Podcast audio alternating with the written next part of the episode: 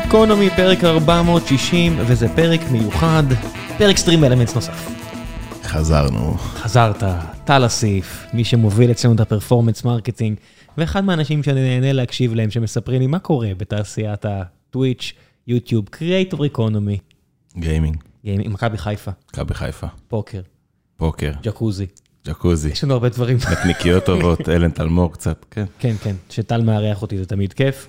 ומטרת הפרק הזה, התירוץ הרשמי שלנו לפרק הזה הוא כל מה שקורה עם OnlyFans, אנחנו תכף נספר לכם על זה, ונספר על עוד כל מיני אה, דברים שקרו בעולם של טוויץ'. אנחנו פחות נספר על אה, ספציפית על StreamElements, אבל כן חשוב לנו שתדעו שאנחנו מחפשים אה, עובדים. וואו. כן, אנחנו ממש מחפשים עובדים. ממש מחפשים עובדים, מלא עובדים. כן. אבל אצלי זה לא משעמם כמו אצלך. זה לא רק מתכנתים, front-end, back-end. כן, אני מחפש משהו מגוון יותר. אז נשתמש בפרק אה, לעשות לי קצת sourcing. קדימה, צא לדרך. אז ככה, העבודה שאני מחפש, התפקיד שאני מחפש הוא תפקיד יוניקי מאוד, זאת אומרת, תפקיד שהמצאנו אותו. הטייטלים שלו הם נעים על מנעד רחב, אפשר לקרוא לזה account manager, אפשר לקרוא לזה campaign manager. אני עדיין לא מצליח בדיוק לדייק בתפקיד, אבל בעיקרון, התפקיד לכשעצמו, הוא לדעת לעבוד עם חברות משחקים, ולא רק, חברות שרוצות לפרסם. עם קריאטורים, עם אינפלואנסרים, כרגע זה מתרכז בטוויץ', יוטיוב, קצת אינסטגרם, יוטיוב live, פייסבוק אה, גיימינג, אה, בקרוב גם יהיה טיק טוק אני מקווה. זה לדעת לעבוד עם החברות האלה שרוצות לפרסם, אבל לפרסם בצורה מיוחדת. לא לעשות אה, 60 שניות פרסומת ביוטיוב, לא לעשות סטורי באינסטגרם, אלא זה יכול להיות שעתיים gameplay בטוויץ', בנוסף לארבע stories באינסטגרם ולטיק טוק. זה יכול להיות אה, מישהו שמשחק כל רבע שעה, בזמן שהוא בשידור שלו בטוויץ', הוא משחק באיזשהו משהו מגניב שאנחנו נותנים לו לשחק. זה לדעת לעבוד עם החברות האלה, ליצור מערכת יחסים טובה עם החברות האלה, לקבל עם תקציבים גדולים, שזה נע בין 25 אלף דולר ל-2 מיליון דולר בחודש. אה, לדעת איך לסחוט בתוך העולם הזה של אינפלואנסרים. אמנם אנחנו לא מדברים עם האינפלואנסרים, יש לנו צוות אחר שעושה את זה, אבל כן לדעת איך להתאים את האינפלואנסרים הנכונים לחברה שאתה עובד מולה, לנהל את הקמפיין הזה, להיות on top of the results, אנחנו לדעת, לא סוכנות, יש לנו את כל הכלים הפנימיים שלנו, וזה עדיין אומר לעבוד עם הכלים הפנימיים שלנו, וזה עדיין אומר לעבוד עם אנשים.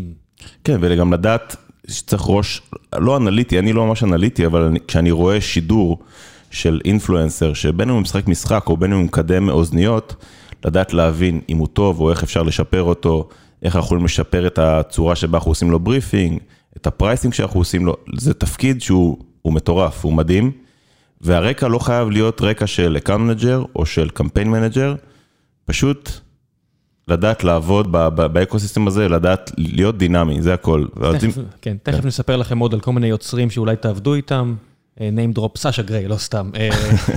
לא, באמת שכן. עובדים איתה, כן. באמת שכן, אבל אה, עם כל מיני אה, קריאייטורים אחרים. במקרה הפרק הזה הולך להיות צבוע הרבה במין, אבל אה, זה רק מקרי על הנושא שאנחנו זה מתעסקים פשוט בו. אה, קורה עכשיו. זה פשוט קורה, שמענו שזה מוכר. אבל רגע, אם כל מי שיש לו זיקה לכל מה שאמרתי עכשיו, עבד קצת עם לקוחות, עבד בעולם הזה של אינפלואנסרים, תשלחו לי הודעה, עזבו עכשיו לאתר שלנו והכל, תשלחו לי הודעה, יכול להיות בלינקדאין, יכול להיות בטוויטר, פייסבוק, נשאיר את המייל שלך גם. כן, אה, טל אסיף באנגלית, double S באסיף, אה, פשוט תשלחו לי הודעה ואנחנו נדבר, אני כן, אשתדל אתם- לכולם. ואם אתם מנהלי מוצר שעובדים בפלייטיקה או בכל מיני חברות, וואי, טרגטת לי פה ספציפית את פלייטיקה, לא יפה. אז לא, אם אתם עובדים בכל מיני חברות דומות לפלייטיקה, אבל לא פלייטיקה, כי יש לנו חברים שם שהבטחנו להם שלא נעשה את זה, ובא לכם אה, להצטרף לחברה שההכנסות שלה גדלו ממיליון דולר ב-2019 ל...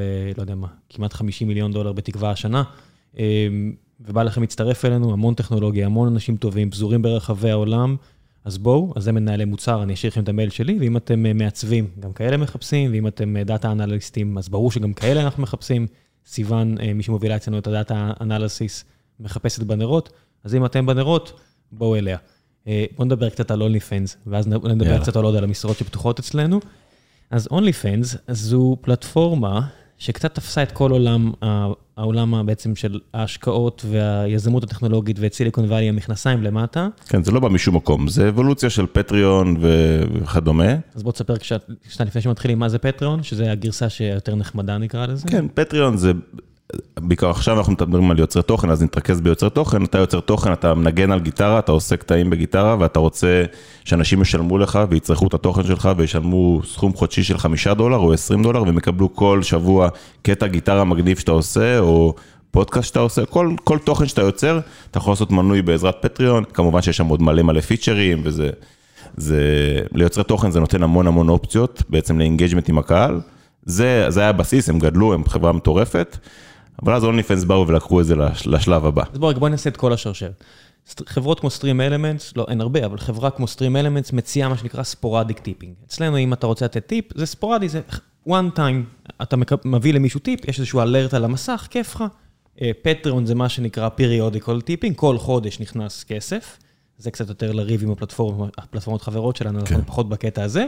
ויש את העניין הזה של לתת טיפים לאנשים שלא בהכרח יכולים לשדר על הפלטפורמות הגדולות, וכאן נכנסת החברה הזו, OnlyFans, שמובלת על ידי יזם שלא רוצה לקחת כסף מאנשים שיגידו לו מה לעשות, אז הוא מחליט מה לעשות, והוא לא צריך את הפלטפורמות הגדולות, ואז הוא אמר, היי, ברוכים וברוכות הבאות, כל החבר'ה, שמה שאתן עושות ומה שאתם עושים, לא יכול לעבור טוב בטוויץ' או, ב- או ביוטיוב.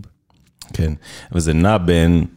טוויץ', שזה אמור להיות casual, זה קצת חצת גבולות ה-casual בשנים האחרונות, אבל זה כן אמור להיות casual וקהל צעיר גם, לבין ה-hardcore porn sites, זאת אומרת כל ה Pornhub ים וכדומה, וזה מצא איזשהו נישה באמצע, שזה בין casual ל porn, אה, זה, אתה יודע, לאיזה, לאיזה גובה אתה הולך עם, ה, אה, עם ה adult content, זה מאוד תלוי ביוצר תוכן, אבל הם כן מצאו שם נישה מאוד מאוד מעניינת. שבסופו של דבר יש המון אנשים שצורכים תוכן, גם של טוויץ' וגם של Pornhub, זה המציאות. מן הסתם Pornhub זה בסקלות אחרות וקהל אחר. אה, והם הצליחו למצוא את ה... זה יותר מלמטה למעלה, זאת אומרת, זה יוצרי תוכן שהיו באינסטגרם, בטיק טוק, בטוויץ', שעלו ברמת ה content, זאת אומרת ה content, הגיל עלה ב content שהן מייצרות, וזה לא רק, יש ב OnlyFans גם לא רק soft porn, וגם לא רק נשים, יש הרבה דברים אחרים, אבל זה כן התנקז לזה, וכל ה, מה שאתה קורא ב, ב, ב, ב, ב, באינטרנט זה על הדברים האלה. אז הם כן לקחו איזשהו step-up, הם לא יכלו יותר לשדר, לא, לא באינסטגרם, לא, ב, לא בטוויץ', לא ביוטיוב, ויצרו תוכן שהוא מגוון, ויש הרבה אנשים שרוצים לצרוך אותו ולשלם עליו כסף, המון המון המון המון כסף. סכומי כסף שתפסו את כולם די בהפתעה, זאת אומרת, צריך גם להגיד, חברות כמו StreamElements לא יכולות, גם אם היינו רוצים, אנחנו לא רוצים להתעסק בדברים, אנחנו לא יכולים, כי יש לנו משקיעים, משקיעים לא ייתנו. זאת אומרת, אנחנו חלק מה ecosystem הכשר נקרא לזה, ואם אתה חלק מה ecosystem הכשר, אתה לא יכול לעבוד עם אה, porn stars, אלא אם כן, הם כאלו שבצדק קצת נמאס להם כנראה לעשות את הדברים האלו, ומגיעות לטוויץ' כדי אה, להרוויח כסף כשהן לבושות לגמרי, והן לא מקיימות יחסי, יחסי מין שהן כנראה מאוד לא רוצות את זה, כן. כי זה, כולנו יודעים מה, מה קורה בתעשייה הזו, אז הן מגיעות לטוויץ' והן פשוט פותחות ערוצים שבו הן משחקות, או מדברות, או לא משנה מה, ואז הן עושות את הכסף שלהן בטוויץ', אבל יש כאלה שרוצות את כל הסיפור הזה של אה, פורנו ועירום והכל, והם הגיעו ל- OnlyFans, ו- OnlyFans הלכה ותפסה תאוצה בשנים האחרונות. כן, אבל כמה, כמה דברים, כי אנחנו כן מדברים פה בסופו של דבר, אנחנו ב StreamElements, אנחנו מתעסקים המון ב engagement עם הקהל, בקהילות. אה, ו- OnlyFans זה מאוד מאוד מזוקק. זאת אומרת, מש, על מה שהם משחקים פה, על בעצם ה play של הדבר הזה, זה שאתה מרגיש נורא קרוב ליוצר תוכן. אה, היא מפרסמת תוכן, או הוא מפרסם תוכן, שהוא מרגיש לך שהוא מפורסם אליך, שהיא מדברת, או שהוא מדבר איתך. וזה משחק על עניין ה engagement הזה, אתה יכול לדבר עם היוצרי תוכן, אתה יכול לבקש content, זה מאוד מאוד אינטראקטיבי, וזה בדיוק מה שאנחנו עושים ב StreamElements, רק על דברים אחרים, יותר על גיימינג, אה, ובסופו של דבר זה בסיס ההצלחה של טוויץ', ה engagement הזה, גם אם זה, e-sports, וגם אם זה מישהו שמשחק בבית Warzone, אה, אה, אז ה engagement עם הקהל הוא מה שבונה את כל הדבר הזה. וב OnlyFans הם הצליחו לזקק את זה נורא, שהם מרגישים או מרגישות שהם ממש נותנות לקהל מה שהוא רוצה. סיפור מעניין בימים האחרונים, יש בטוויץ' גם טרנד הפוך, דיברתי על אנשים שעולים מלמטה למעלה, זאת אומרת שמתחילים כ casual, ומתחילות להעלות את רמת ה content בגיל, ואז הן צריכות להיפלט מטוויץ' ולעבור, אה, או מיוטיוב ולעבור לפלטפורמות אחרות, יש גם את הכיוון ההפוך, שכוכבות פורנו שמגיעות לטוויץ' ועושות simple, לכל, זאת אומרת, כל מה שהן עושות, אה, שהן לא יכולות לעשות ב Pornhub, הן עושות בטוויץ' ולהפך, זאת אומרת, הן עושות content של גיימינג, ו-Just Chatting ו-ASMR.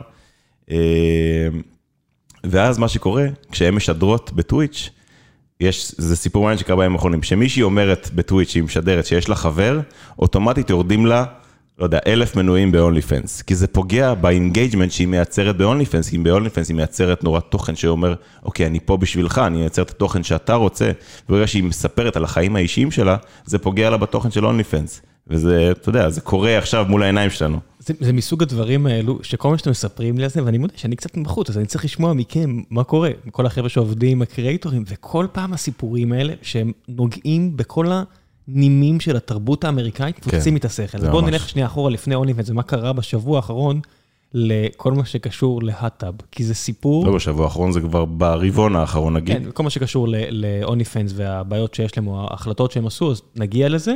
אבל לפני כן, אם פתחנו את העניין, את הטרד הזה של הקשר לתרבות האמריקאית והיחס שלהם לעירום, ועולם התאגידים וההחלטות שהם צריכים לעשות, אז כל מה ש... ואמרת, המחיר של מה אתה עושה ואיך זה משפיע על הקהל שלך או שלך, כל מה שקשור ל hot tub streamers, כי אני מודה, כששמעתי על זה לפני כמה חודשים, שהתחלתם לספר לי על זה, אמרתי, אני חייב איכשהו לספר על זה לחבר'ה בגיקונומי, כי זה... כן, זה זה. מעניין בטירוף. אגב, זה כבר חצה את גבולות התרבות האמריקאית, זה כבר מעבר לזה. זה יותר הולך לכיוון של engagement ו community, כמו שדיברתי. בסופו של דבר זה אחד מהבסיסים של טוויץ', אה, וגם של יוטיוב. ביוטיוב זה פחות community based, בטוויץ' זה הרבה יותר community based. אז בואו נדבר שנייה על מה קרה. כי יש כל מיני סטרימריות שגילו ש hey, אם אני אסטרים, אני אשדר בלייב כשיש לי מחשוף עמוק, כן. יגיעו כל מיני dudes, יגיעו חבר'ה, וישפכו עליי כסף. ישפכו עליי כסף. ואז הם אמרו, אתם יודעים מה? ואם אני... רגע, זה היה שלב לפני זה. כן. יש את עניין ה-ASMR שדיברת עליו כבר בעבר, והוא עכשיו נהיה קצת יותר מיינסטרים. ASMR במקור זה לא נועד לצרכים מיניים, בוא נגיד ככה. אפשר לקרוא על זה, זה, השתמשו בזה ב-PTSD בשביל לעזור לישון וכל מיני דברים כאלה. בטוויץ' וביוטיוב זה הפך להיות נורא מיני, וזה הנישה שהם התחילו. זאת אומרת, האנשים האלה, סליחה, אנחנו לא, אני, אני מתעלם פה כרגע ממוסר וכאלה, אני פשוט מדווח על מה שקורה, זאת אומרת, כן, אנחנו לא שופטים הדעה שלי לשם. פה, ואנחנו לא שופטים אף אחד. אה, מה שקרה שהיה, כמו שראם אמר, היה את היוצרות תוכן האלה שניסו כל הזמן למשוך את הגבול עם המחשופים ולהבין איך הם עושות יותר כסף בפלטפורמה של טוויץ', שפלטפורמה שהתחילה מגיימינג. איך אנחנו פורצים את התקרה הזו של הגיימינג ומתחילות לעשות יותר כסף בלי שנצטרך לשחק במשחקים שאנחנו לא אוהבות באמת, כי זה מה שהם עשו עד עכשיו. אז ASMR היה מפלט מעולה, כי אתה יכול, ASMR זה יכול להפוך להיות דבר נורא מיני, נורא מהר, בצורה שבה הם עושות את זה. גם עושים את זה אגב, יש גם גברים. אה, ואז זה נהיה קצת, אה, ברגע ש-ASMR נהיה מיינסטרים, התחילו לחפש איך פורצים את הגבול שוב. ואז קרה דבר מעניין. אה, אחת מהיוצרות תוכן היותר גדולות, אני לא יודע אם היא התחילה, אבל נראה לי, שמה Amouranth, אני חושב שגם דיברנו עליה באחד הפרקים הקודמים. משתמשת שלנו לצורך העניין. כן. אה, היא, היא שמה איזשהו, אה, אתה יכול לקרוא לזה hot tub, פשוט היא שמה אה, בריכת גומי. בריכה של ילדים לאוגוסט. כן, בבי, בחדר שלה, בחדר סטרימינג שלה, פשוט בריכה באמצע החדר, מילאה אותה במים, ויש לה שם כל מיני accessories נקרא לזה, נגיד, לנו יש בחדר ישיבות את פיקל ריק, ענק. אז היא פשוט יושבת עליו בבריכה, וזה מגומי, וכל מי שתורם לה כסף, אז היא רושמת את השם על, על פיקל ריק. עכשיו, למה היא עושה את זה? כי היא בעצם אומרת, רגע, אתם אומרים לי, אסור לי, החבר'ה היקרים של האמזון, אתם אומרים לי, אם אני אה, מורידה בגדים, אתם אה, פוסלים לי את הערוץ. רגע, ואם אני אני בעצם... בבריכה. אני בבריכה. אז אני בבגד ים. אני בבגד ים, כן. אבל אני בסלון. ואם אני בבגד ים ויש לי הרבה אור חשוף, אתה רוצה אה, לתרום לי חמישה דולר, אני ארשום את השם שלך על, ה, על, על הברווז גומי שאני יושבת עליו או משחקת איתו, תקבל recognition, שזה כמובן עוד אחד מאבני היסוד של טוויץ', אבל בגלל שיש לי הרבה גוף חשוף, בוא ניקח את זה לשלב הבא, אתה רוצה לתרום לי 50 דולר, אני ארשום את השם שלך על הבטן שלי. או שאתה תתרום לי 100 דולר, אני אחליף לבגד ים יותר חשוף. ומשם אתם מבינים שהגבולות נפרצו. זאת אומרת, זה נהיה, זה, זה התלקח בקצב פשוט שלא ראינו דבר כזה בטוויץ'. אני מודה שאני שמח שאנחנו לא אלה שמפעילים את הפלטפורמה ולא צריכים להתמודד עם העניין הזה, כי אמזון נמצאים תחת עולם של לחצים מכל כיוון אפשרי עם הסיפור הזה. מצד אחד, יש לך גיימרים, שגברים, והצופים שלהם, שאומרים שהן מרמות. הן מרמות את השיטה. זה יצר ממש שסע בטוויץ' הדבר הזה. שסעים ברבים. בוא, בוא, כן. בוא נתחיל למנות את כל, את כל הכיוונים שהסיפור הזה של מישהי או, או חבורה של נשים יושבות בגיגית בסלון שלהם ואיזה אבן דומינו ראשונה... כן, רק, רק. שנבין את ה scale של הדבר הזה, זאת אומרת, זה התחיל באמת עם 2-3 שעשו את זה, הגדולות יותר, ואז זה פשוט נהיה עשרות, אם לא מאות, של יוצרות תוכן, שהתחילו לעשות את ה content הזה, עד לרמה שהרימו אתר שנקרא Booba TV, שהוא מרכז, זה אתר שהוא לא עושה כלום, הוא צינור לטוויץ', הוא פשוט מרכז לך את כל מי שנמצאת כרגע בתוך ה hot tub. אתה יכול להיכנס שם ולראות בכל זמן נתון את כל הסטרימריות שנמצאות בתוך ה hot tub ועושות את התוכן הזה. שוב, hot tub, גיג, לא, לא גיגית, לא ה hot tub שאתם חושבים hot tub ביפן כן, או זה לא האח בפינלנד. הגדול, כן. לא, אנחנו מדברים פה על בריכת גומי בסלון, כי הכל כדי לעקוף את ה-terms of service של אמזון, כן. ש- שבעצם היא הבעלים של טוויץ'. ואז אני מתחיל למנות את כל הצרות שהדבר הזה הפיל על הראש של... לא, לפני הצהרות, ה- בעצם מה שזה גרם בתוך הקהילה עצמה של טוויץ', שזו קהילה שהיא מדברת כל הזמן והיא נורא חיה את עצמה. אז יש כמובן את הנשים שפשוט משדרות בטוויץ', כי זה מה שהן אוהבות, הן אוהבות לשחק, הן אוהבות לסרוג, הן אוהבות לצייר, הן כותבות קוד, כל מיני, וזה בעצם גרם להם להרגיש שעכשיו נשים בטוויץ' נהיה מיני. מיני מאוד, והן כיוצרות תוכן שהן לא משדרות, מיניות זה לא מה שהן עושות בפלטפורמה הזו, זה די מייתר אותנו, שגרם להם להרגיש שאם הן לא חושפות, אז הן לא שוות. כי הרוב המוחלט של יוצרי ויוצרות התוכן בטוויץ', מן הסתם לא קשור למיניות, אבל היה כל כך הרבה רעש וכל כך הרבה אה, צפיות, viewership, שהגיעו, שהתנקזו לערוצים הספציפיים האלה, שזה ממש יצר אה, תחושות קשות בקרב המוני אנשים אחרים. כן. זה הצד הנשי והצד הגברי, שאמר שבעצם הגברים שעובדים, עובדים. במרכאות, אה, משחקים שמונה שעות במשחק, והם הכי טובים במשחק הזה בעולם, והם משקיעים שעות גם שהם לא משדרים, הם, משד... הם משחקים את המשחק כדי להשתפר, וכל מה שהם עשו כאילו התבטל בשנייה, כי כל הקהל שלהם הלך לצרוך את התוכן הזה.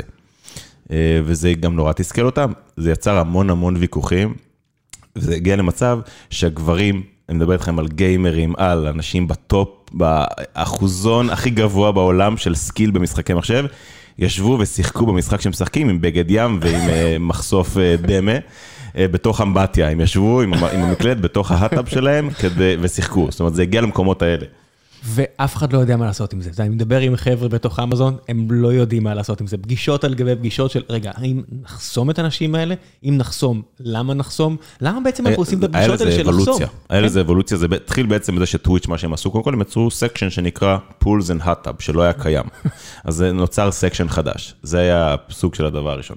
הדבר השני זה שאחד מהעובדים הכי בכירים, הכי ותיקים, סליחה, בטוויץ', הוא, הוא גיימר וסטרימר בעצמו, הוא בעצם יצא בטוויטר שלו הפרטי, והסביר, אם אתם לא רוצים לצרוך את התוכן הזה, אל תצרכו את התוכן הזה, הוא שם, אתם לא חייבים לצרוך אותו, שזה הדליק עוד יותר את המדורה, כי בתכל'ס שנכנס לטוויץ' זה in your face, כי זה ה- ה top של הצפיות, אז אתה נכנס, הם זורקים לך את זה בפרצוף, אז כל מה שהוא אומר בעצם הוא לא, הוא לא נכון, כי אתה לא יכול להתחמק מזה, זה שם. אה, ואז הגיע השלב האחרון של טוויץ' התחילו להבין שהם צריכים לעשות סנקציות. אה, הסנקציות עדיין לא ברורות לאף אחד, ויש קטע בטוויץ' שאם אתה עובר על ה-terms of service של טוויץ', אתה מקבל ban, זה יכול להיות ban ל-24 שעות, זה יכול להיות ban לשבוע, זה יכול להיות ban לחודש. ובוא נדבר על זה, זה- המשכורת, זה כן. השכר של אנשים. זה הפרנסה, כן. כן, זה כמו אם ראיתם את הסדרה בנטפליקס על הקטטה בדטרויד בין השחקנים של אינדיאנה לדטרויד, שעבורנו זה משחק, עבורם זו פרנסה. אז אם מרחיקים את רון ארטסט לשנה, אין משכורת עכשיו שנה. ואם- להבדיל, כן, כי הוא הוא הרוויח לפני זה מיליונים של דולרים, פה מדברים על אנשים שהקטנים. הבינוניים, כן. זה זאת אומרת, זה יכול להיות 4,000 דולר בחודש, זה מה שהם מרוויחים, וזהו. שכר דירה שלהם, זה כן. השכר דירה שלהם, ופתאום מגיע אמזון, או מגיע גוגל, או מגיע פייסבוק, או מגיע טיק טוק, או לא יודע מי, ואומרת, עברתם על החוקים שלנו, שלא כתובים בצורה הכי ברורה, ונגמר הסיפור. אתם עכשיו סגורים ליום, לשבוע, אולי permaban, אולי לתמיד, נכון. ואין עם מי לדבר.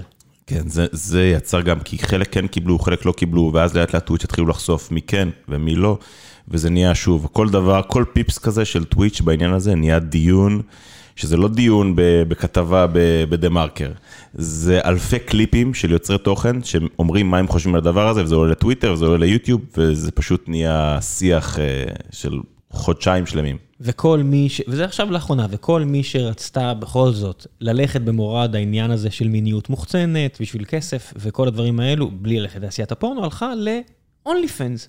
ו-only fans גדלה, וגדלה, וגדלה, והתחילה להרוויח סכומי כסף שבוואלי לא מכירים. זה קצת כמו שקרה בפורקס בארץ, אלף אלפי הבדלות, כי פורקס בעיניי הרבה הרבה הרבה כן. יותר בעייתי מוסרית, הרבה יותר, כן. אבל זה כמו שקרה, שפתאום צמחו פה חברות שהיו רווחיות ואף אחד לא הבין כי זה שחור. אז אונלי פנס, בגלל שזה בסוף יש אור חשוף, מן הסתם אין משקיעים גדולים, ואף אחד לא רוצה לגעת בזה עם מקל, ואונלי פנס צמחה וצמחה וצמחה, והתחילה להכניס מלא כסף. והתחילה לגדול, והנה כבר דיבורים ראשונים על אולי הנפקה, ואולי השקעה רצינית שבה יהיה סקנדרי, שהעובדים והפאונדר ייקחו כסף לכיס. כן. ופתאום, כרעם ביום בהיר, אונלי פנס מודיעים, אה, כן, חברים, אצלנו אין יותר פורנו. כן, אנחנו לא אוהבים את ה-adult content, לא בשבילנו. בוא כן. נחזור למקורות. מה ש-80 או 90 אחוז מהתוכן המרוויח שלנו, וה-revenue. והרבניו, כן. כן. הרוב המוחלט של הכסף שלהם, רק שתהיו בעניינים, אנחנו הולכים לסגור את זה. מי, מה, מתי, כמה, למה, כלום. הפילו פצצה והלכו. כן. ומה קורה כשמפילים פצצה כזו? הדבר הראשון שקורה, יש מתחרים. אומרים, אוקיי, אתם לא רוצים אותם? אנחנו ניקח אותם. וכבר קמו שתי מתחרות מאוד מאוד חזקות ל-only fans, אה, שהרבה מאוד, באותו רגע של ההודעה, ערקו לשם המון המון יוצרי תוכן.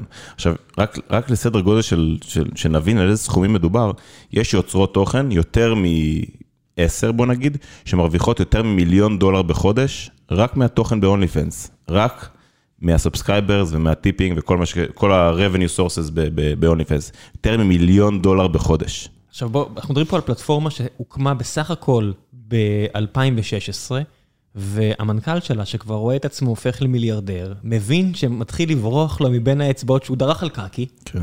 ואז הוא עושה, ואתה יודע, בשבוע הזה, מהרגע שאמרנו, בואי, בוא נעשה פרק על הסיפור הזה, כי מתפתח משהו. עד לעכשיו, מה שקרה זה שכל כלי תקשורת בעולם, פחות או יותר, ניסה להבין למה לכל הרוחות הם עשו מה שהם עשו. כולם ניסו לנחש, ואז כמו שקורה ב-2021, אין ניחושים. כן. הבן אדם בא לטוויטר ואומר, הנה מה שקרה. הבנק שעושה לנו את הסליקה, השירות הבנקאי, לא משנה איזה, שעושה לנו את הסליקה של הכסף, הודיע לנו שהוא לא רוצה יותר להתעסק עם פורנו, אז היינו יכולים לקחת צעד אחורה, אבל נחשו מה? אנחנו לוקחים צעד אחורה לצעד אחורה, ושוב יש פורנו, כן. או לא פורנו. חזרנו. חדש, אור חדש, אור חשוף ב-only ו- ואתה פשוט, הכל מיידי. אז מיד יוצרות תוכן, בעולם של אומרים, אוקיי, ומי הולך להחזיר לי כסף על השבוע שכולם עזבו אותי? כי אנשים ביטלו את המנוי, כי אמרו, כן. אוקיי, זה הולך להיפסק. מי הולך, עברתי כבר למתחרים, מה קורה פה? וטים סטוקלי, נראה לי קוראים לו, הפאונדר של אונלי פנס, מתחיל, אתה יודע, להגיד, חבר'ה, תחזרו, הכל טוב. כן. עכשיו, האם הם יכולים להבטיח כמה זמן הכל יהיה טוב? למה בכלל הם עשו מה שהם עשו? אבל הכל מיידי. עוד מוקדם מדי לדעת כמה זה פגע בהם. אנחנו חיים את השטח, אז, אז כן, יש דיבור, כמובן שזה, מוע... כמובן שזה מועצם, אבל אתה רואה כבר בטוויטר, ברגע שהדבר הזה פורסם, שהרבה מהיוצרות תוכן הגדולות ויוצרות תוכן הגדולים הודיעו שהם עוזבים. עכשיו, יכול להיות שחלק מזה זה תחזיקו אותי ויש שם הסכמים עכשיו ו partnership, דברים כאלה, אבל אנחנו עוד מוקדם מדי לדעת איזה נזק זה עשה להם, זה בטוח עשה נזק, על הסדר גודל אנחנו עוד לא יודעים, אבל זה עשה נזק. העולם זז כל כך מהר, וכולם כל כך מבינים את הכוח של creatorים. אתה יודע, אתה אמרת פה כמה פעמים אינפלואנסרים, אבל אתה קולט שאין כבר את המילה הזו, זה הפך להיות creator economy. כשאנחנו התחלנו את StreamElements ב-2017, ודיברנו על creator economy, אף אחד לא הבין בכלל מה אנחנו רוצים. אמרו, יש משפיענים, אינפלואנסרים. היום כבר מרק צוקרברג מדבר על הכוח של ה creator economy ולאיפה זה הולך, והוא עולה לשיחה עם, עם קייסי מהודענו, כן. ועולה ומדבר שם על כמה חשוב ה creator economy. והנה, מרק צוקרברג בעצמו ופייסבוק מתחילים להחתים טאלנטים על חוזים לכל אחד מהשירותים שלהם. אז הנה, הם הקימו את Bulletin, שהוא מתחרה ישיר ב Substack, שזה שירות לכותבים, כדי למשוך אנשים מניו יורק טיימס ולהגיד להם, היי, בואו תכתבו פה. בואו תכתבו ותרוויחו כסף. אז הוא הביא את מלקום גלדוול על חוזה טאלנט, ואתה קולט שכולם רצים למרוץ כן, חימוש, ספוטיפיי עם ג'ו רוגן, אנחנו רואים את זה בכל, בכל האספקטים. ו- ויש כאוס מטורף. כן. אז אתה מבין, ג'ו רוגן כבר, אני רואה ניתוחים שמ- שמנסים להצביע למה הפופולריות שלו מאוד נפגעה. וספוטיפיי, בדיוק עם אותו אה, קקי, סלחו לי על המילה, שאמזון דרכו עליה, כי כל פעם שג'ו רוגן מדבר את דעתו, והוא רגיל להגיד, מה שבאזור חלציו, מה שבא לו. ואם הוא, עכשיו בא לו לדבר על אה, חיסונים ועל כך שילדים אולי לא צריכים להתחסן, כי, זה, כי זו דעתו, אז פתאום אנשים בספוטיפיי באים לדניאל לק ואומרים לו, אם, למנכ"ל, ואומרים לו, אם אתה לא אה, מסיר את, את הבן אדם, אז אנחנו מתפטרים. והמנכ"ל ספוטיפיי אומר להם, הנה הדלת, חבר'ה. כן. זה לא רק זה, אקסקלוסיביות פוגעת בעולם שאנחנו חיים בו, אקסקלוסיביות פוגעת, זה לא יעזור. אצלנו ראינו, אם אני ארד קצת למטה של, של גיימינג, אז דוקטור דיסספקט עבר, שזה אחד ה top חמש סטרימרים ב Twitch. בגלל איזושהי מחלוקת עם Twitch משפטית, עוד לא ברור הפרטים, הוא, הוא נאלץ לעזוב את Twitch ולעבור ל YouTube, הוא משדר היום ב YouTube. YouTube Live. ב YouTube Live, וזה פגע לו לפחות ב-30% מה-viewership, מההכנסה, הוא מדבר על זה גם. ובוא נגיד אם הוא היה מוסיף בנוסף ל Twitch את YouTube, מה שגם אי אפשר, כי ב Twitch אתה על חוזה exclusive, אתה לא יכול לשדר גם ביוטיוב, כן? אם הוא היה עושה את זה ואת זה, הוא היה מגדיל את ה reven שלו לפחות ב-30 אחוז, או נגיד לפחות ב-20 אחוז. אז אקסקלוסיביות בעולם הזה פוגעת, ברגע שמישהו נלקח או חותם על חוזה אקסקלוסיביות עם, עם פלטפורמה, זה יכול להיות פודקאסט, זה יכול להיות סטרימר, זה יכול להיות כל דבר, אז הוא מאבד חלק מהקהל שלו. זה אותו דבר גם ב, ב, ב, יכול להיות בטלוויזיה, במיינסטרים טלוויזיה, שתוכנית אחת נעולה על איזשהו ערוץ או איזשהו נטפליקס או whatever, זה פוגע ב viewership, זה לא יעזור. מה שמדהים הוא שפעם בעולם המסורתי של טלוויזיה, היה את אותה דינמיקה, החתימו אנשים על חוזה טאלנט, בוא אני אשלם לך סכום מטופש של כסף, אני כבר אמצא לך מה לעשות. היוצרים שלנו, הכותבים, הנה שעשועון לארז טל, והנה תוכנית בידור לארז טל, בוא נשים אותך בתוכנית הזו, בוא נשים אותך בתוכנית אחרת.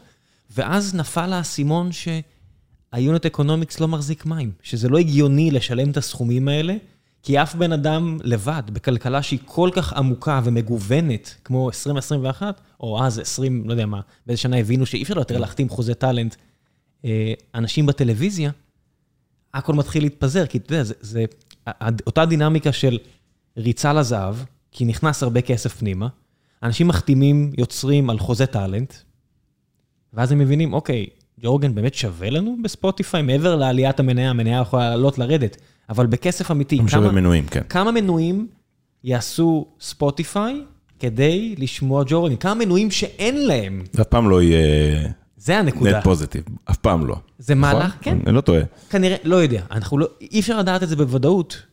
אתה לא יודע, ואתה גם לא יודע כחלק מאיזה פסיפס, ואז אתה רואה את החברות מתחילות לבנות אסטרטגיות שלמות סביב ההחלטות האלה, אתה יודע, אתה רואה את פייסבוק מתחילים לספר על מטאוורס. אז כדי להצדיק את את הארנק הארנק שלהם לקריפטו ולהצדיק את ה-VR, אז הם מתחילים לדבר על מטאוורס. הכל יהיה, כן. ונעשה פרק על מטאוורס מתישהו, כולם בתוך המטאוורס. מה זה בדיוק מטאוורס?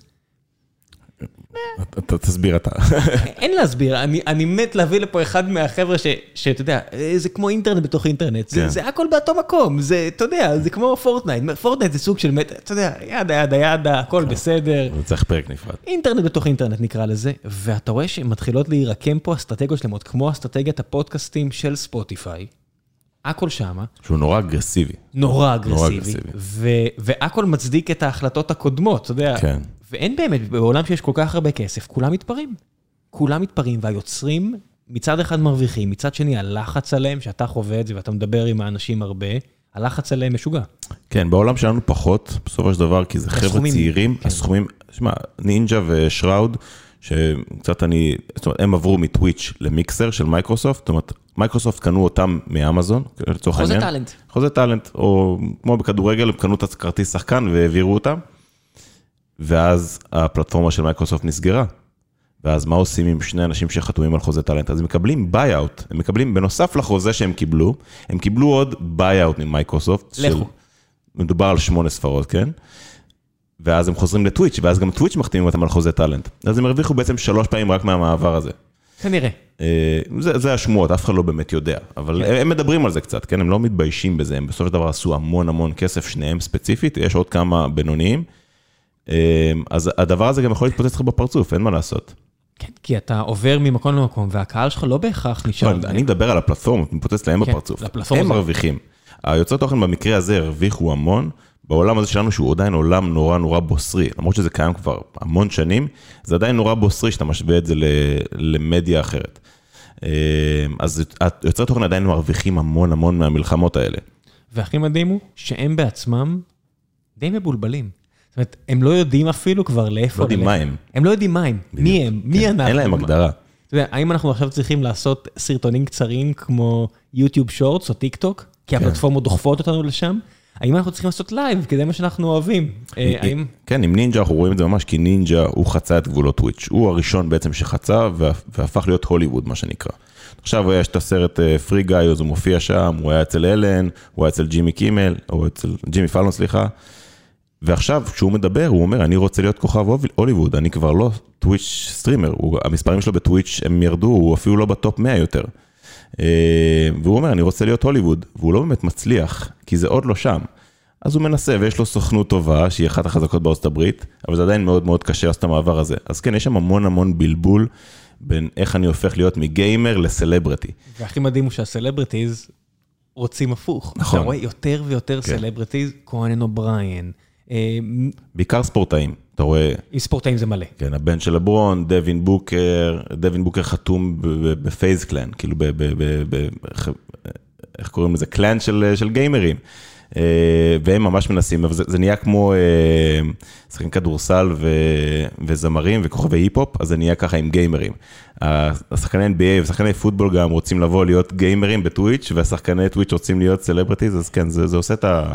הגבולות לגמרי מטשטשים, ואני מודה שאני מת על זה, למרות שאני מת על ספורט, ואני, אתה יודע, אני חושש, אני רואה, לא יודע מה, שאני מסתכל על דונצ'יץ', שמפתח איזה חיבה למשחקים, לוקה דונצ'יץ', שחקן כדורסל, שחקן NBA שאני מאוד מחבב, ואני לא רוצה שהוא יהיה מסות אוזיל, אני לא רוצה שהוא ייפול למשחק. אה, הוא חזק מדי, אבל יש כמה שנופלים, כן. כן, אנחנו מכירים, ג'וש הארט, כל מיני חבר'ה כאלה שמשתמשים בכלים שלנו, שחקני NBA לגיטימיים פלוס פלוס, או פלוס, בלי פלוס פלוס פלוס, כן. שבסופו של דבר אתה מבין שזה לא יכול, אתה לא יכול להחזיק את החבל מכל הקצוות.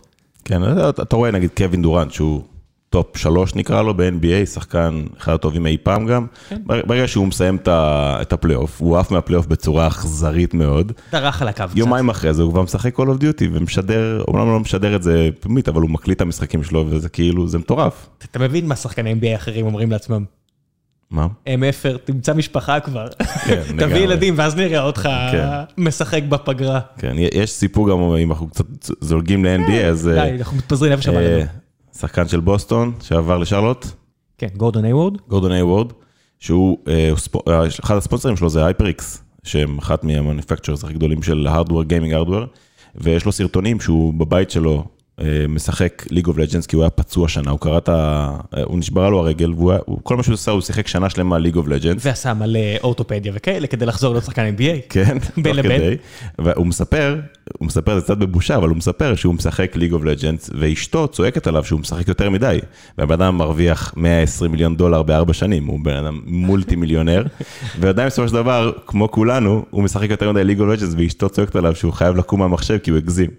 אז אה, כן, הגבולות מטשטשים לגמרי. אני, אני מת על כל מה שקשור ל creator economy, שזה לא רק חבר'ה שהגיעו משום מקום ואתם צופים בהם או שומעים אותם, אלא באמת חבר'ה שרואים את הערך בצורה החדשה הזו של התקשורת, ומתחילים לשדר כמו שבא להם, אתה יודע, דריימונד גרין ודורנט, שני שחקני NBA, כן. שרבו. וכל העולם מנסה, אתה יודע, לנחש מה קרה, ואתם פשוט עולים לש- לשוחח ביניהם, בלי אורחים, בלי כלום, פשוט אומרים, עזבנו, זה ה- the white guys do it, אתה יודע, זה זה סטיב שם לגמרי. עקפו את כל ה mainstream media. עקפו את הכל, ואתה רואה פתאום את ראג'ה בל אצל ביל סימונס, כן. שביל סימונס הוא המייצג של creator economy מבחינתי, בן אדם שבא לרשת שלו ואמר, אתם יודעים מה? ESPN תודה, אני אוותר על מיליוני דולרים בשכר, אני אסתדר לבד. אני אמצא קהל ואני אסתדר לבד.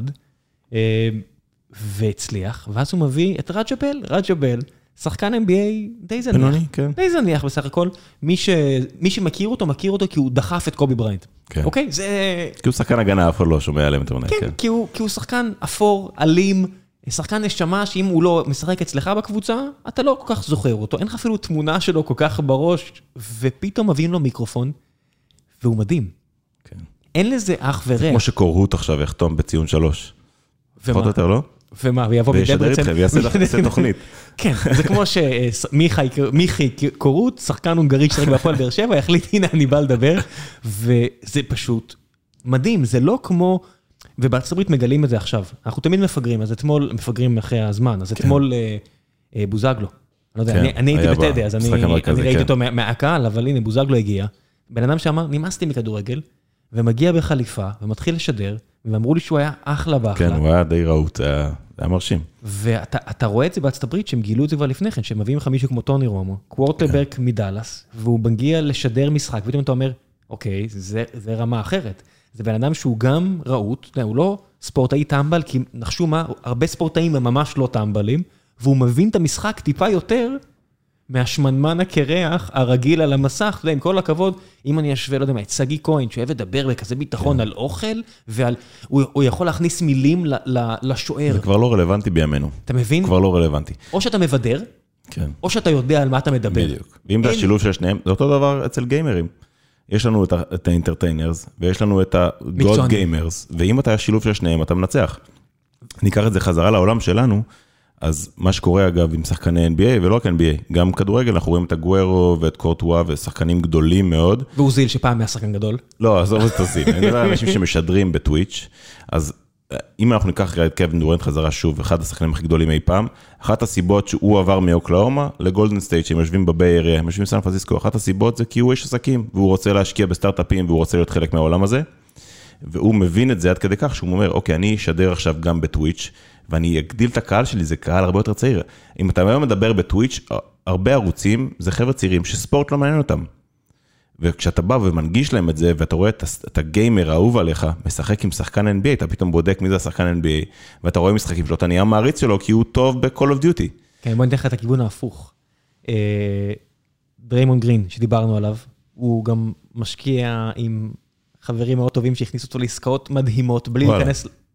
לעניות דעתי הוא עשה כבר יותר כסף בהשקעות מאשר ב-NBA, מדהים. והוא מגיע לפודקאסט שנקרא All In.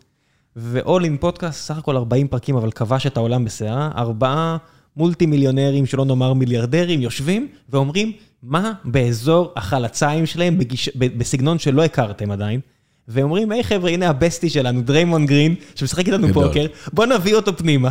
ו... וזה אחד הפודקאסטים נהיה הכי פופולריים בעולם בתקופת הקורונה עכשיו, כי הם פשוט אומרים מה שבא להם, וזה אנשים שאתה יודע, זה החבר'ה שעשו את פייפל, וזה צ'מאט, שהוא אחד אה, החבר'ה שעשו את פייסבוק, כן. והם יושבים ואומרים, הנה, דריימונד, חבר שלנו, משחק איתנו פוקר, בוא נדבר קצת עם דריימונד. ומעלים אותו על הקו, והוא- והכל cool, והכל כיף, וזה ביוטיוב ופודקאסט, ופתאום תחשוב, כל החבר'ה שאוהבים את דריימונד גרין, דריימונד גרין, כשחקן NBA, פתאום נחשפים לעולם העסקים. כן. כי אתה ממוטט פה שנים של אה, קוביות. זה, אנשים הם רק עסקים, אנשים הם רק יוצרים. כן, אתה רואה, אתה את רק... השינוי, אתה רואה אלן אייברסון, אחד השחקנים האהובים עליי, אחד השחקנים הגדולים מבחינת כישרון אי פעם, NBA גם. שכן, בסופו של דבר, הוא מסיים את הקריירה, והוא לא משקיע את הכסף שלו נכון בלשון המעטה, והוא, והוא אין לו כסף. בן אדם מרוויח מיליונים. והעולם משתנה, זאת אומרת, גם החבר'ה האלה שהם, אמנם הם ספורטאי על, הם מבינים שהם צריכים גם להשקיע מחוץ לספורט כדי למנף את הכסף שלהם, ו... ברנדון שופ, שמעת פעם את השם הזה? סיפרתי עליו הרבה. אה, הוא הוא לוחם UFC, ויש שם רגע איקוני שהוא מגיע לפודקאסט של ג'ו רוגן, וג'ו, שהוא הפרשן של ה-UFC, כן. הוא אומר לו, אחי, אני אוהב אותך כחבר, אני מציע לך לפרוש. הוא אומר, למה שאני אפרוש? אני יכול להיות אלוף. הוא אומר, you better check yourself, אתה לא תהיה אלוף. אין לך שום סיכוי. הוא עומד שם לבכות, וממש, והוא שבור לגמרי, וג'ו פשוט קורע לו את הצורה, והם אחרי זה דיברו על זה שהם שקלו האם להוציא את הפרק הזה או לא, זה פרק איקוני מבחינתי, כי הוא פשוט עושה לו, הוא שובר לו את ההגה, כמו שגיל פה אומר, שבור הגה, הגיע הזמן לעשות פיבוט בחברה, כן. פיבוט במוצר, לא בחברה, אבל במוצר שאתה עובד עליו, אתה לא מצליח, תעשה משהו אחר, קדימה עכשיו. אז הוא, ג'ו פשוט שוב- שובר לו את ההגה ואומר, תראה, אתה עושה פודקאסטים, אתה טוב בזה. נחש מה, אתה יכול ליצור תוכן ולא לחטוף מכות בכלוב. זה בסדר, לך. על זה. והוא עשה כל כך הרבה יותר כסף במסגרת היותו פודקאסטר, ועכשיו גם סטנדאפיסט, מעולה. מאשר לוחם. והוא מדבר עם לוחמים אחרים, הוא אומר, תקשיב, אתה די אה, רהוט, בוא תעשה פודקאסטים. כמו שמישהו יבוא לך עכשיו, ראם, עזוב אותך להיות CTO של חברה עכשיו, בוא תעשה פודקאסטים, עזוב אותך. אבל זה בדיוק זה, זה, זה הפלואידיות של העולם הזה, וזה מה שאני כל כך אוהב, ומה שאנחנו עושים, כי נגיד מה שסטרים אלמנט עושה היום, אנחנו בונים כלים, מעל השימ, השימוש התכוף הזה בכלים, יש יוצרי תוכן, מעל השימוש שלהם בכלים, אנחנו מבססים מערכות יחסים, ומעל מערכות היחסים האלה בונים את השכבה העסקית שלנו. אחלה. האם עוד ארבע שנים זה מה שנעשה בדיוק? אני לא יודע. ה- הסיכויים שלו. רוב הסיכויים שלא, כי הקרייטור אקונומי גדל כל כך, ואיפה שאנחנו לא מסתכלים, יש כל כך הרבה הזדמנויות, שטכנולוגיה ואנשים עם הרבה מוטיבציה ומוכנים לתת את הטוסיק שלהם, יכולים לפתור. כן. אנחנו כבר 180 אנשים שהיינו, מה, הייתם כמה? שישה אנשים שבאתי? כן, שבאת היית, היינו שם. שישה אנשים, עכשיו זה כבר 180 אנשים שפזורים ברחבי העולם, ולאיפה שאתה לא הולך, זה רק עוד הזדמנויות. ומה שאני עושה היום, לעומת מה שעשיתי לפני שנתיים, זה כאילו מטורף. זה לא קשור. לא קשור אפילו. לא קשור. אני עושה עבודה אחרת לגמרי. כי, כי זה, זה מרגיש לי זה כזה כמו סרט של קווין נולן, שאתה הולך צעד והרחוב מתקפל קדימה, לגמרי. כי, כי אנחנו עוברים פה חוויה משוגעת. כן. זה- כל העולם הזה עובר ואנחנו ביחד איתו, וזה הכיף, כי אנחנו נמצאים ב- בלב של הדבר הזה, ששוב, זה יצא לגמרי מגבולות הגיימינג, יוצרי תוכן היום זה דבר כל כך מגוון, והם עושים כוח דברים משוגעים, ואנחנו איתם ומלווים אותם. אם נחזור רגע, פתחנו 700 מיליון סוגריים, כמו שאנחנו עושים. גיקונומי, כן. כן, אז אם נחזור שנייה, אז היה את עניין ההאטה ב- בטוויץ', וכבר מאז, אתה בטח לא מעודכן, זה, יש כבר מטה אחרת שמעוררת המון המון אה, רעש ובאז, שזה עניין ההימורים. נגמר עניין ה hot tubs, ואז אה, קרה במקרה או לא במקרה, אחד מהסטרימרים הכי גדולים בפלטפורמה, קיבל... אה, תן שם. TrainwrecksTV, אה, שהוא סטרימר שהוא גם ככה היה מעורר מחלוקת מאוד בדעות המאוד אה, שוביניסטיות שלו, והוא הוביל איזשהו קו, זה היה חלק ממשחק שהוא שיחק. אין לי בעיה להגיד שזה בן אדם שיצר לנו הרבה בעיות לאורך השנים, אתה יודע, אם אנחנו רוצים לעבוד איתו, לא רוצים לעבוד איתו, דברים כאלה, אתה יודע, כן, איתי זאת. מעורר מחלוקת, כן. הוא עושה את שלו, זה הקטע שלו, הוא בנה איזושהי קהילה סביבו שהיא הולכת עם הקו השוביניסטי הזה, חצי בצחוק, חצי רציני, וזה, וזה מה שהוא ידוע בו. אה, וחברות הימורים הן גאונות אה, לרוב, לא סתם הן מצליחות, הטובות שבהן, זיהו את הסיטואציה שהוא נמצא בה, שגם ככה הוא מעורער עם טוויץ', והוא מקבל בנים פה ושם, אז אמרו, אוקיי, בוא נהמר על הבן אדם הזה, ניתן לו לשחק. זה חברת הימורים של קריפטו, זאת אומרת, זה נקרא, להגיד את השם? לא להגיד את השם? לא, אין סיבה. אני לא אומר את השם. אה, זה בעצם אה, אתר של הימורים, לא רק slot machine, יש שם פוקר, יש שם בלק ג'ק, אבל זה רק עם קריפטו, זאת אומרת, אין, אין, אה, אין דולרים.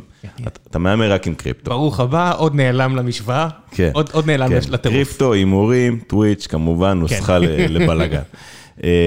והוא בעצם יושב, והוא משחק 12 עד 16 שעות ביום, הוא מריץ slot machines על כסף אמיתי, שכל לחיצה שלו על העכבר זה בין 200 ל-1,000 דולר. זאת אומרת, כאילו אם אתם הולכים לקזינו עכשיו בווגאס, יש את החדר של ההיי רולרס, מי שהיה, יש חדר של ההיי רולרס, שאתה, כל לחיצה שם זה 10, 20, 50 דולר, אז הוא מריץ לחיצות על 1,000 דולר. אה, ואז כמובן נשאלות השאלות, מי משלם על זה, אתה משלם על זה, הם משלמים על זה, כל הזמן יש לו בלנס שנע בין 200 אלף דולר למיליון דולר, בלנס בחשבון כל הזמן, והוא כל הזמן מחליף משחקים ומתחיל להריץ הימורים. כביכול content משעמם, אבל זה לא באמת content משעמם, כי הוא גם יוצר תוכן, אז הוא יוצר entertainment סביב הדבר הזה, הוא יוצר כל מיני buzzword שהוא מחפש שיפול לו הבונוס, אז כאילו כל הקהל איתו ביחד מחכים לבונוס. עשה מזה משהו מעניין, ואז טוויץ' אומרים, אוקיי, מה קורה? יש לנו פה מהמר, יש לנו פה מהמר. אסור הימורים. ואין שום הגבלת גיל. זאת אומרת, ילד בן 13 יכול להיכנס ולראות את הבן אדם מהמר על מאות אלפי דולרים, מיליוני דולרים, ביום. שיש רגולציה מאוד חזקה, למשל בבריטניה, אם אנחנו עובדים עם חברות של פוקר, או לא יודע מה, הן אומרות, אין לנו בעיה לעבוד איתכם, אנחנו אוהבים אתכם, אבל תדאגו לכך שבבריטניה אין צופים מתחת ל-18, או לא משנה אז איזה מה גיל. הוא עשה? הדבר הראשון שטוויץ' אמרו, אוקיי, אתה... טוויץ' אומרים דבר כזה, כשהיה את עניין העישון של, של מריחואנה, הרגולציה שהם עשו זה, אתה יכול לעשן מריחואנה בשידור, רק אם במדינה שאתה חי בה מותר. זאת אומרת, אם אתה בקולורדו, בזמנו שהיה מותר בקולורדו, בקולורדו אתה יכול לעשן ג'וינט, לא באנג, אבל אתה יכול לעשן ג'וינט בשידור, אה, וזה מותר. זה גדול, לא באנג. כן, הם אמרו לא באנג, זה, זה לא חינוכי, אבל ג'וינט אתה יכול לעשן. אה, ואם היית גרת בניו יורק, שזה לא שאתה לא, אסור לך. אז פה הם ניסו להכיל את אותה, אה, את אותה, אותה רגולציה, והם אמרו לבחור הזה שהוא גר בטקסס, אתה לא יכול, כי בטקסס אסור להמר אונליין, אין online gambling. יומיים אחרי זה, הבן אדם אסף את הפקלאות שלו ועבר לגור בקנדה. שאין, אין, אין, זה זה אחד הדברים הכי מדהים, שאנחנו מכירים אנשים שעברו מקליפורניה לטקסס, מטקסס ללא יודע מה. כן. כל מיני אנשים. הוא פשוט עבר לגור בקנדה, כי בקנדה זה מותר, והוא המשיך להמר.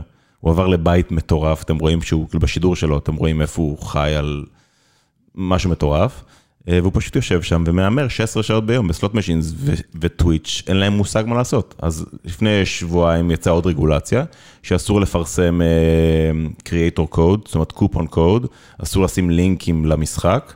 הוא יכול רק לשחק, אבל אסור לו לעשות שום רפרנסים שוב, אנחנו מדברים רק על לפלטפורמה. אה, מקרים של אה, משחקי הימורים. זאת אומרת, אתם יכולים לעשות כל מיני שיתופי פעולה מסחריים, כמו שאני לא יודע, אנחנו עושים, זה קשור למשחקים, זה קשור למסחר כזה או אחר. כן. מדברים על real money gambling, כן. real money gambling, אסור. אסור. אה, מה זה אסור? אסור לשים לינקים, אבל הוא עדיין משחק. וזה עדיין issue מאוד מאוד בוער בטוויץ', כמובן שברגע שהוא התחיל, אז יש עשרות אחריו. ואז קורה שאתה נכנס לטוויץ', ואתה רואה בנות, נשים, סליחה, ב hot tubs, אתה רואה... משחקות. משחקות ב slot, סתם לא, זה- זה meta שעוד לא הגענו אליה, hot tub gambling, זה זה השלב כן. הבא. ואתה רואה גברים ונשים שמשחקים slot machines על מאות דולרים, לא כולם הם sponsored, אגב, יש כאלה שמשחקים עם הכסף האמיתי שלהם, שכולנו יודעים מה עוד לזכות ב- בסלוט משינס, רוב הסיכויים שאתה תפסיד. כן. לא לא רוב הסיכויים שתפסיד, אתה תפסיד. כן. כשתי שואף לאינסוף, אתה תפסיד את הכסף, כי אחרת. המכונה מקולקלת. כן. אם הרווחת, מישהו טעה. אז עכשיו טוויץ' גם מנסים להבין איך לטפל בדבר הזה. יש להגיד, הם, בסוף הם עושים עבודה טובה, לוקח להם הרבה זמן, כי, כי זה מאוד מאוד קשה לנווט בתוך הג'ונגל הזה. כי יש לך פה חברות מסחריות, יש לך יוצרי תוכן, יש לך קהל, יש לך את אמזון, יש לך בעלי מניות, ואתה מנסה לשחק במשחק הזה, זה יש- מאוד מאוד קשה. ויש לך את טוויטר. כל צעד, כל טוויטר צעד, ורדיט, אגב, משחק תפקיד מאוד חזק. כמו שראינו, רדיט ראינו עכשיו עם מניות. כן. הכוח שיש לקהל בפלטפורמות האלה, אנחנו חווינו את זה פעם אחת בארבע, אנחנו דרכנו על קקי פעם אחת בארבע שנים. כן, קקי רציני, כן. קקי, דרכנו פעם אחת על קקי, אה, מה כן, לעשות, אתה יודע, זה מתפוצץ בשנייה. התפוצץ לנו בשנייה, אה, התמודדנו עם זה. כמובן שאתה גם בתוך זה, אז אתה מרגיש שזה כל העולם, אבל בתכלס מבחוץ, אף אחד לא שם לב לזה. לא, אבל אנחנו- כשאתה חי בתוך זה, זה הכל בשבילך. כן, אנחנו מרגישים, אתה יודע, עשרת אלפים הודעות אה, רעות בבת אחת, אבל פתרנו את זה, והקהילה שוב, אתה יודע, כן. הכל נגמר. אבל כשאתה בתוך אמזון, זה לא פשוט נגמר. אתה הופך להיות מים, שזה משהו שאנחנו מכירים, אבל אתה הופך להיות מים תוך שנייה. כן. וזה מצחיק איך התרבות הזאת מתחילה כבר להשפיע עליי, אתה יודע, אני, אני רואה, לא יודע, בטלוויזיה הישראלית, מישהו שולח לי אה, משהו מריאליטי, אז זה מישהי שלא יודע מה, אה, בוכה או משהו כזה, ואני אומר, בואנה, היא רוצה להיות מי? מה, למה היא עושה את זה? כן. אתה צריך להיזהר, כי האינטרנט יכול תוך שנייה להתלקח עליך. נכון. זה אגב, העניין של ההימורים, הוא ממש ממחיש את ההבדל בין טוויץ' לבין יוטיוב. שטוויץ' כבר נה- נהייתה ישות רצינית, וההבדל הוא שביוטיוב, אם אתה עכשיו יוצר תוכן, לא משנה, אתה עושה ביקורות אוכל, סתם לדוגמה, אתה מבקר fast food, אתה עושה סרטונים של אה, ביקורת fast food, ויום אחד אתה מעלה סרטון שלך משחק בסלוט משינס. אז כנראה שהצפיות שלך ירדו משמעותית. הבן אדם פה, הוא יוצר תוכן המון המון שנים, יש לו קהילה מאוד מאוד חזקה, וכשהוא החליף לגמבלינג, הקהילה שלו לא נפגעה במיל, אולי אפילו היא עלתה. זאת אומרת, המספר צפיות עלה. שזה מה שלא יכול לקרות ביוטיוב, כי ה-sense of community בטוויץ' הוא הרבה הרבה יותר גדול, ומה שנהיה, שהקהל שלו התחיל להגן עליו בטוויטר, זאת אומרת שהיינו מבקרים אותו על זה שהוא עושה הימורים לילדים, הק- הקהל שלו, כל הלוחמי צדק שלו יצאו בטוויטר והגנו עליו, שזה דברים שקורים רק בטוויץ' וזה מטורף. כן, זה לא רק בטוויץ', אבל... בעיקר, אני מדבר על ה-sense of community בטוויץ' הוא יותר חזק מכל הפלטפורמות האחרות. אין, אין את זה, זה לא קיים לא ביוטיוב, לא בטיק טוק ולא באינסטגרם. בפייסבוק יש את זה כמובן, במדינות אחרות, כי פייסבוק הוא הרבה יותר חזק באסיה ובדרום אמריקה, ששם אתה גם יש את ה community החזק הזה, אבל אנחנו מדברים פה על, על חבר'ה בני 20 עד 30, אמריקאים, שיש להם קהילות מאוד מאוד חזקות מאחוריהם, שהם ממש לוחמי צדק שלהם. זאת אומרת, הם יילחמו בשבילם ברדיט ובטוויטר וביוטיוב, וזה זה מדהים לראות את זה. כן, והשנה שראינו את הכוח שלהם להזיז מחירי מניות, ומתי כן, שזה הגיע בדיוק. לפוליטיקה. מהר מאוד, הרי כבר היינו ניצנים ראשונים של זה. כן. שעניינים פוליטיים כאלה ואחרים, מה שהיה עם שי על הבאף, ומה שהיה כן. עם כל מיני כנסים של טראמפ, וידה ידה ידה, אנחנו נראה את זה. זאת אומרת, עם החיסונים איכשהו, כן, שם יוטיוב עדיין היא שולטת, זאת כן. אומרת, אה, כי החשיפה שם היא הרבה יותר גדולה, ובכלל כמות של אנשים. כן, אבל, כמות מטורפת. אבל זה מגיע. כל מה כן. שקשור ל live, מגיע. לא, לא שזה, אתה יודע, אנחנו לא מהמרים על סוס אחד, פה ב StreamElements אנחנו לא, עובדים ברור, גם... יוטיוב live הוא מוצר מאוד חזק, בפוליטיקה ובספורט, עדיין זה מוצר מאוד מאוד חזק. כן, אנחנו עובדים גם יוטיוב live, גם טוויץ' מן סתם טוויץ' שהוא live, גם יוטיוב VOD, אנחנו, כן, גם פייסבוק שמתחזק שוב במדינות... אה, כן, ראית? בדיוק כתבתי על זה, שאני אני עובר על ה Information, ואז אני רואה שהם כותבים על זה שפייסבוק אה, עולים, אני כן. בא לשלוח לגיל, בוא נגיד, קלטת את זה? ואז אני רואה ש-information came from StreamElements, "אה, קוסם. כן, כבוד גדול. כן, כבוד גדול. יאללה, אה, נסגור את הפרק הזה, אז לפני שסיימנו, אני אשאיר את האימייל שלך, למי שרוצה, מי ששמע עכשיו את ה-45 דקות האלה, ובא לו להיכנס לעולם הפרוע הזה, אם כן. אתם אה, חבר'ה ש... איך אתה קורא להם? brand success? campaign manager, account manager, customer success, creator success, כל הדברים. כן, כל מי שבעצם יש לו איזושהי, כמובן שאם יש לכם זיקה לעולם הזה, ואם אתם מכירים את העולם הזה, אז בכלל יש לכם יתרון אדיר. אה, ואני מחפש אתכם. בואו, בואו. בואו. נשים חריפות, גברים חריפים, אנשים כן. המון תשוקה לעולם תוכן הזה, ושהם לא, שהם מבינים שהכל זז, הכל משתנה, בהתאם לגבולות שאנחנו מציבים לעצמנו. אנחנו כן, לא... זה גם לא עולם גברי יותר, זאת אומרת, אנשים פה בחברה תפסו פה תאוצה ואנחנו מתים על זה. כן, סגרנו, היה לנו, היה לנו בעיה עם זה. היה לנו בעיה בהתחלה וטיפלנו בה בצורה מאוד יפה. עדיין לא חצי-חצי, אבל כן. יותר כבר, יותר משליש מהחברה כבר נשים, שזה כבר אה, צעד בכיוון הנכון, אז נשים בואו. כן, זה עולם, כי- כי זה מסתמן gaming שווה נורא עולם גברי, במיוחד בארץ, שזה כבר לא ככה.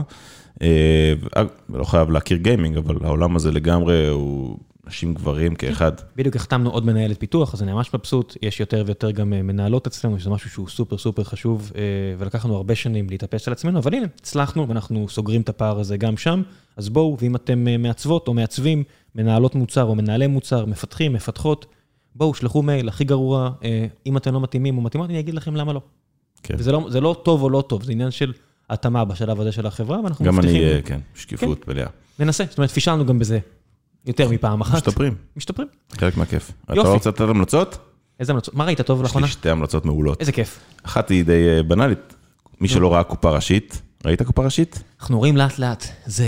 וואי, העונה השלישית, תקשיב. לא יודע, לא כולם מתחברים לזה, אני מת על ההומור הזה. אה, אז קופה הומור ראשית, אוקוורד. כן, אני חולה על זה. זה מתחיל טוב מהרגע הראשון.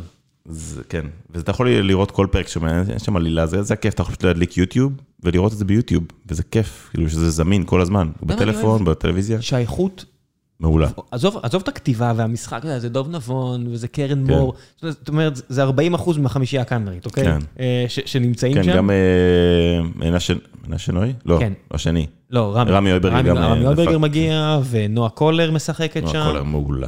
נועה קולר, אה, אלופת היא- ישראל. היא עילוי, באמת. אלופת ישראל. כן. באמת, כל הכבוד לה. הנה, גם היא, שהיא צריכה להתמודד עם...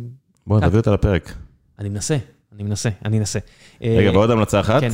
מי שלא ראה, דייב, אה, הראפר ליל דיקי, שהוא גם, מבחינת מוזיקה, הוא עושה מוזיקה קורעת מצחוק, אני מאוד מתחבר להומור הזה.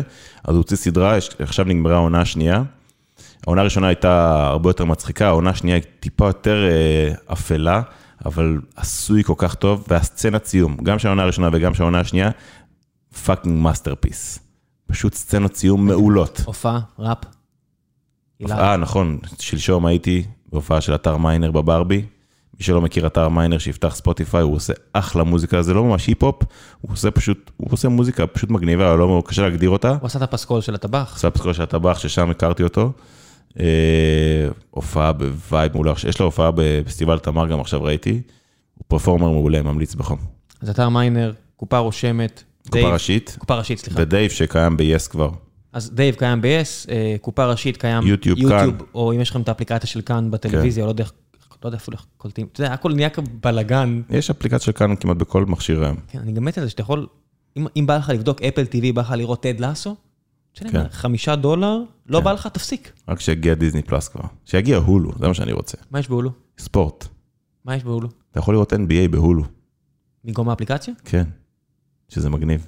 כאילו יש לך, אתה יכול, אתה עושה מנוי ויש לך גם סדרות מגניבות, גם סרטים וגם ספורט, NFL ו-NBA, זה מגניב לאללה. אני אני ראיתי הרבה אמזון בגללך. כן, נחשפתי לאמזון פעם ראשונה בגללך, לא ידעתי בכלל שזה כן, פתוח. The Boys. מי שלא ראה The Boys באמזון וידאו, קדם איזה סדרה. סדרה מעולה. איזה סדרה. כן, לא... כל פעם אני אומר לעצמי, חבל שאני לא יכול לראות את זה עם ליפז, כי אין אין לה כן, בטן אי אפשר. לדברים האלה. זה לא, גם- גם אצלי לא לא הם- מחזיק. הם יותר מדי... יש יש סדרות, ראית את Gangs of London? ראיתי קצת, כן. אז ההתחלה שם קשוחה מאוד. כן. האלימות שם כל כך קשוחה, שאני מרגיש שהם... כאילו שזה אלימות יותר... זה אלימות כמעט Kill Bill. אתה יודע, ראשים מתפוצצים, כן, כל עכשיו הדבר ראיתי גם הזה. Suicide Squad עכשיו גם. לקחו את זה לקצה. כל מקום נהיה אלימות גרפית יותר מדי, ואיכשהו... אני אוהב. אז אז לי ב Gangs of London זה הפריע, ואיכשהו ב The Boys, כי זה נורא קרטוני, זה נורא... זה זה מעולה, זה אבל זה עשוי משתלב טוב. טוב, כן. וזו סדרה חכמה. כן. זה פשוט המון סדרה- ביקורת. סדרה פנטסטית. כן. ממש סדרה, אני לא יודע איפה הם יכולים לקחת את זה, כי יש כל מיני שאלות שאתה יודע, לא יודע איך התסריטאים יכולים לרקוד סביבם, כן. שמה יקרה אם אתה יודע. זה חצי פרודי, וזה הכיף, הם לא לוקחים את עצמם ברצינות, אבל זו סדרה מאוד רצינית. שזה- הם הצליחו לעשות שם איזשהו מרקם מגניב. כן, אז זה באמזון פריים, אם, כן. אה, אם בא לכם. טוב, זהו, זה היה יאללה, אה, פרק. מיוחד, בלי חסויות, בלי בלאגנים. טל, אני מקווה שתשיג את האנשים שלך, אחרת אתה יודע. הלוואי. אנחנו נצטרך להתחיל לפרסם אה, של- שלטי חוצות, ואף אחד אני לא ממש רוצה את זה. קרוב ללכת ל-only fans לחפש עובדים. אנחנו עוד שנייה שמים אה, שלט באבן גבירון, במשרדים החדשים מגלגלים, ואז אני אגלה אה, דרך רון חולדאי אם זה חוקי או לא חוקי, אני עדיין לא יודע. טוב, ביי. ביי.